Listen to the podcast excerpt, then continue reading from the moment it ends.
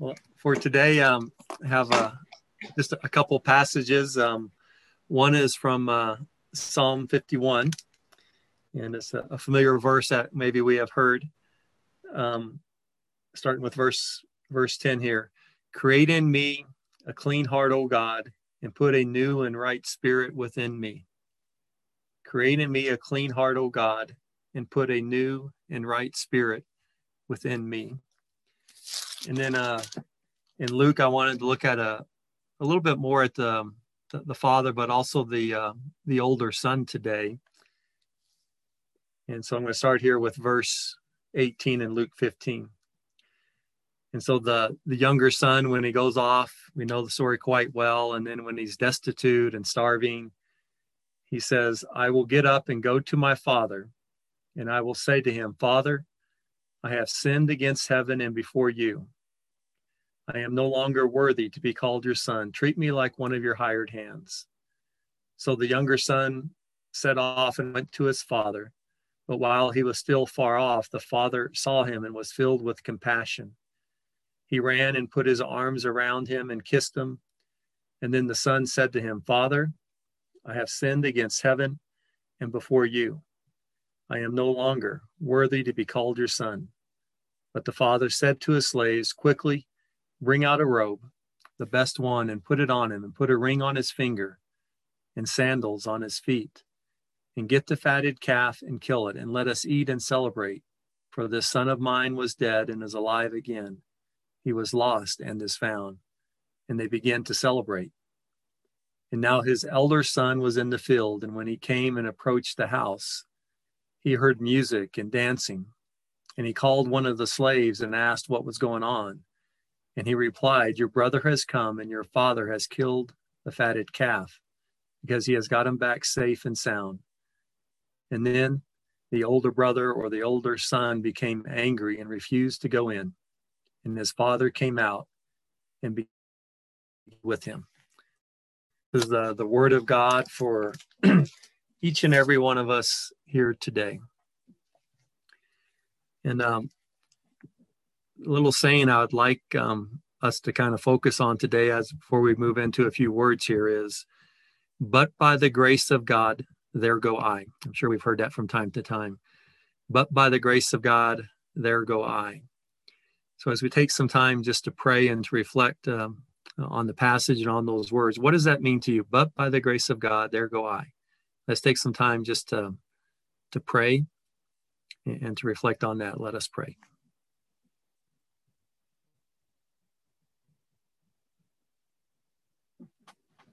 Amen.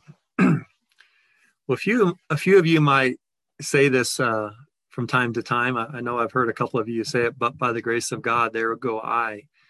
Um, and I think it's a really important um, saying that has a lot of relevance in, in our walk, our day to day walk. And so, um, anyone as far as what that means to you or when you hear it, when you might say it?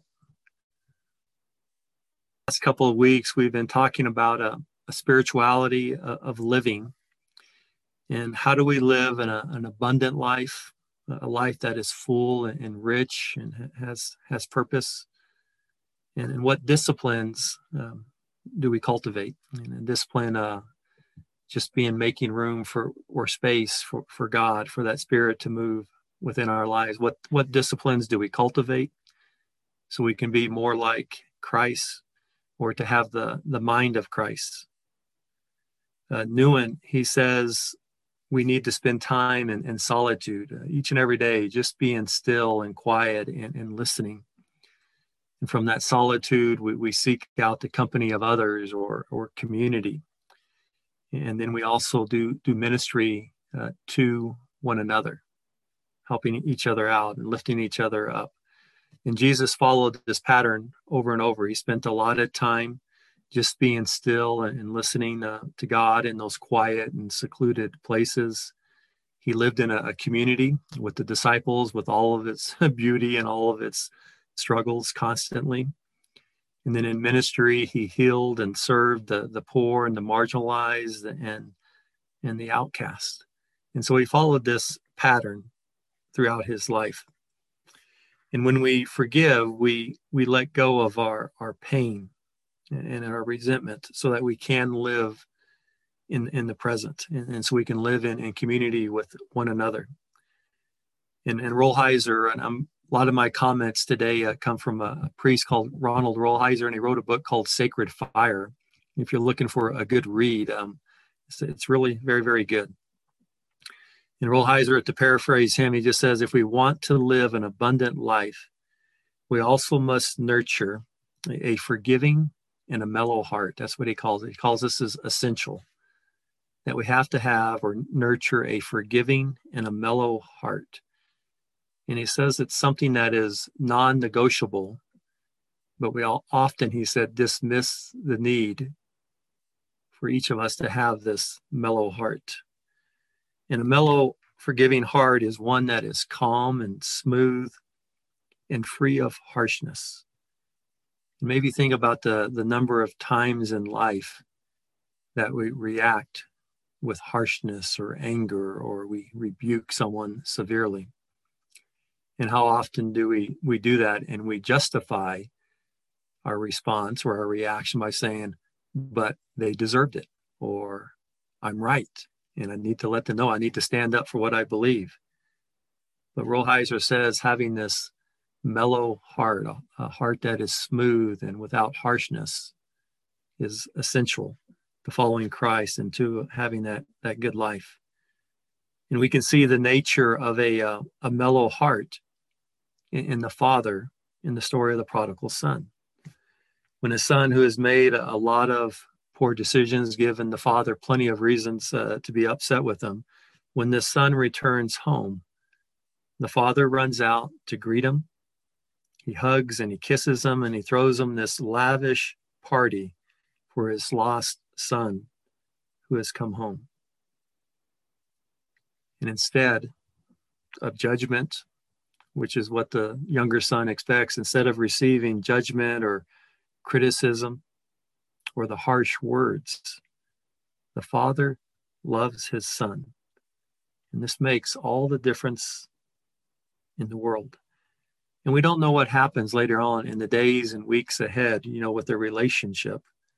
But it's very possible that the father, when his younger son knows that he is accepted in love, maybe then he has a heart to heart conversation with his son. But when he does have that conversation, if indeed he does, it will be one mellow heart speaking to another mellow heart. It'll be a very different conversation, I believe, where they can listen and they can hear one another.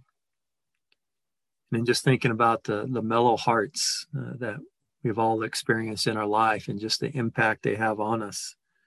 Uh, I can remember having a, a coach in high school, Coach Ard, and sometimes it would get a little intense in our games and in our practices, and the coaches are just yelling and screaming and just ripping us up one up, up one side and, and down the other side.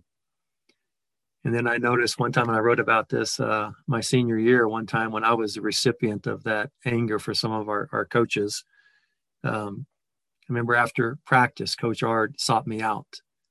And I was sitting on a bench and I had my head in my hands, just thinking about whether or not I wanted to continue on or not. And I could feel, I felt this arm around my shoulders.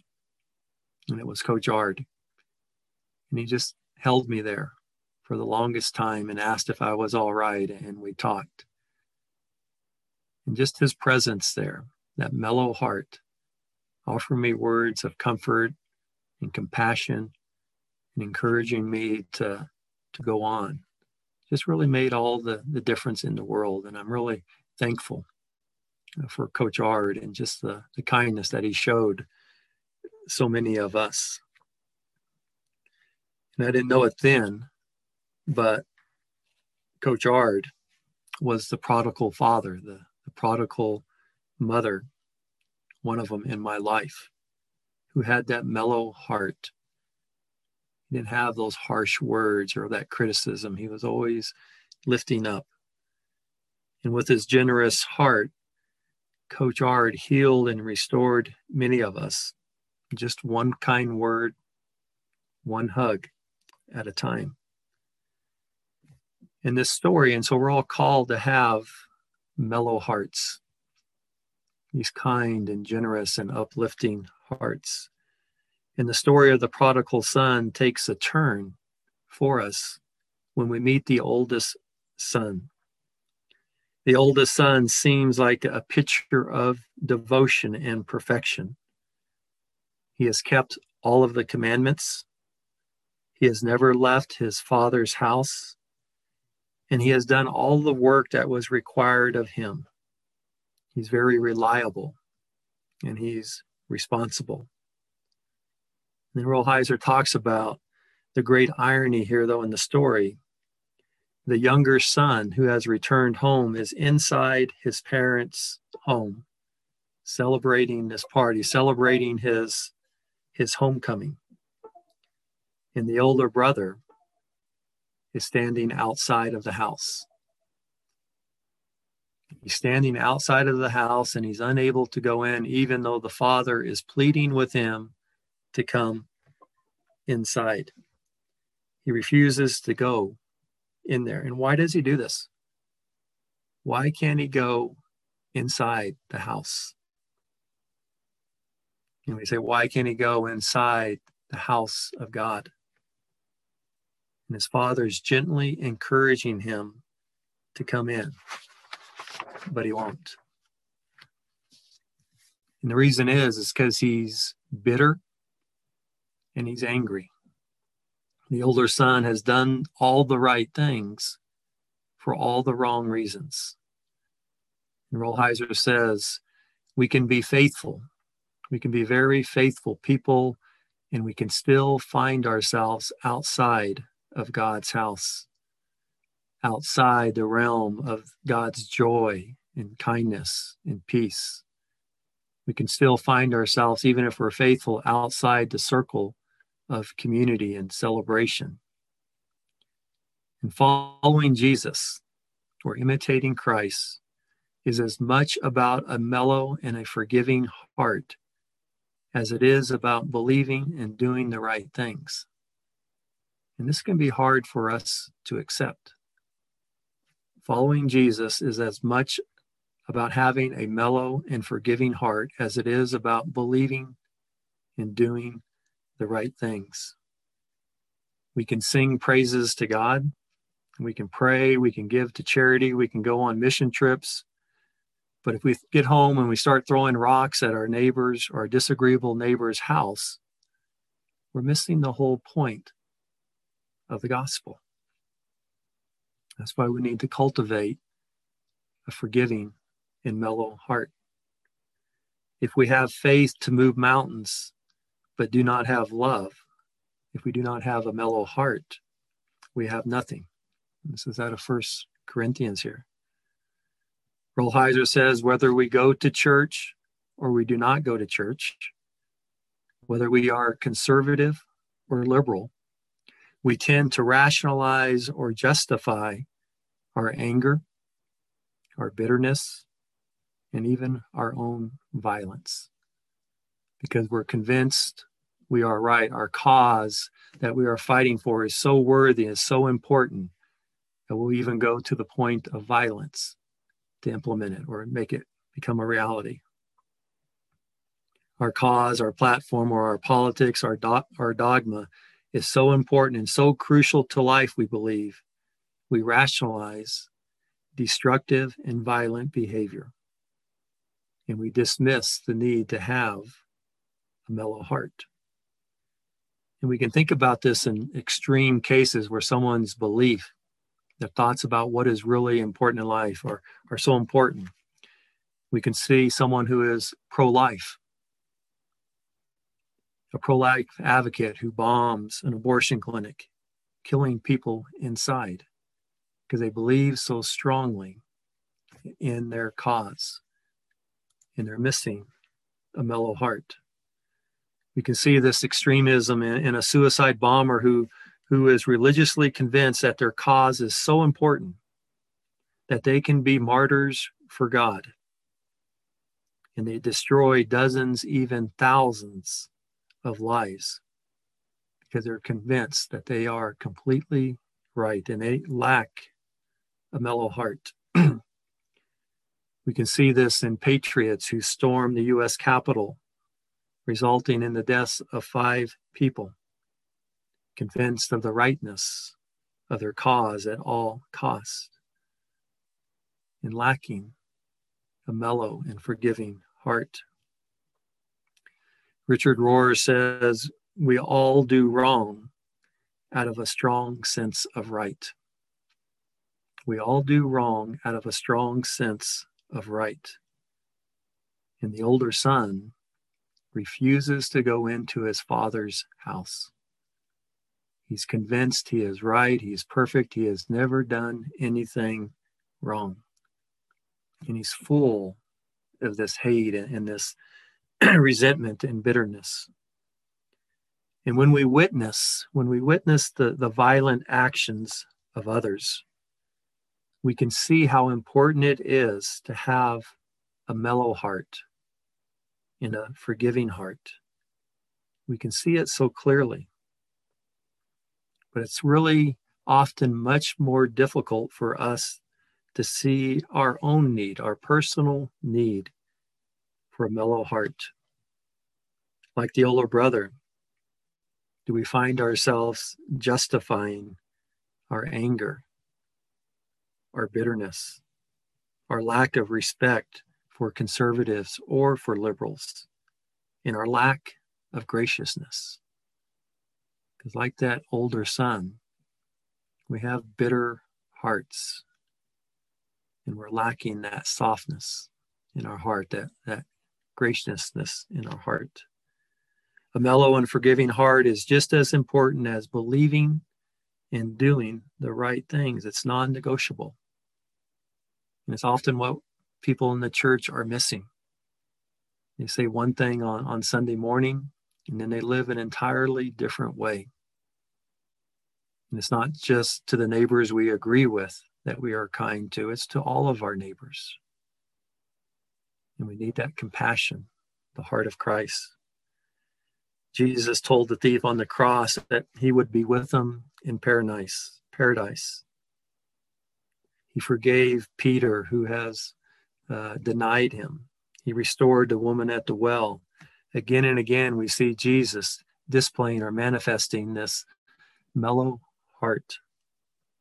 And so, how can we nurture mellow hearts ourselves? How can we learn to forgive? As some, some of you mentioned, it's just those words, but by the grace of God, there go I. That with humility and mellowness, we realize that we could easily be that person. As human beings, are we basically capable of doing just about anything? Or is it just others? Are we capable of doing just about anything? Is the older brother beyond what his younger brother did? Do the seeds of insurrection lie within us as well if the results were different? Could we have been one of those people as well? If by the grace of God, if not by the grace of God, there go I. But by that same grace, we are saved and we are restored. Jesus and the prodigal parent have mellow and forgiving hearts. And, and I believe it's the true essence of Christ. It's who we truly are and how we are created. And my prayer for all of us today that we could continually love and forgive ourselves and one another. And we could say that prayer from the psalm Create in us a clean heart, O God, and put a new and right spirit within us a spirit of forgiveness, a spirit of a mellow heart, because that spirit is what heals us and reconciles us to ourselves and the world. Amen.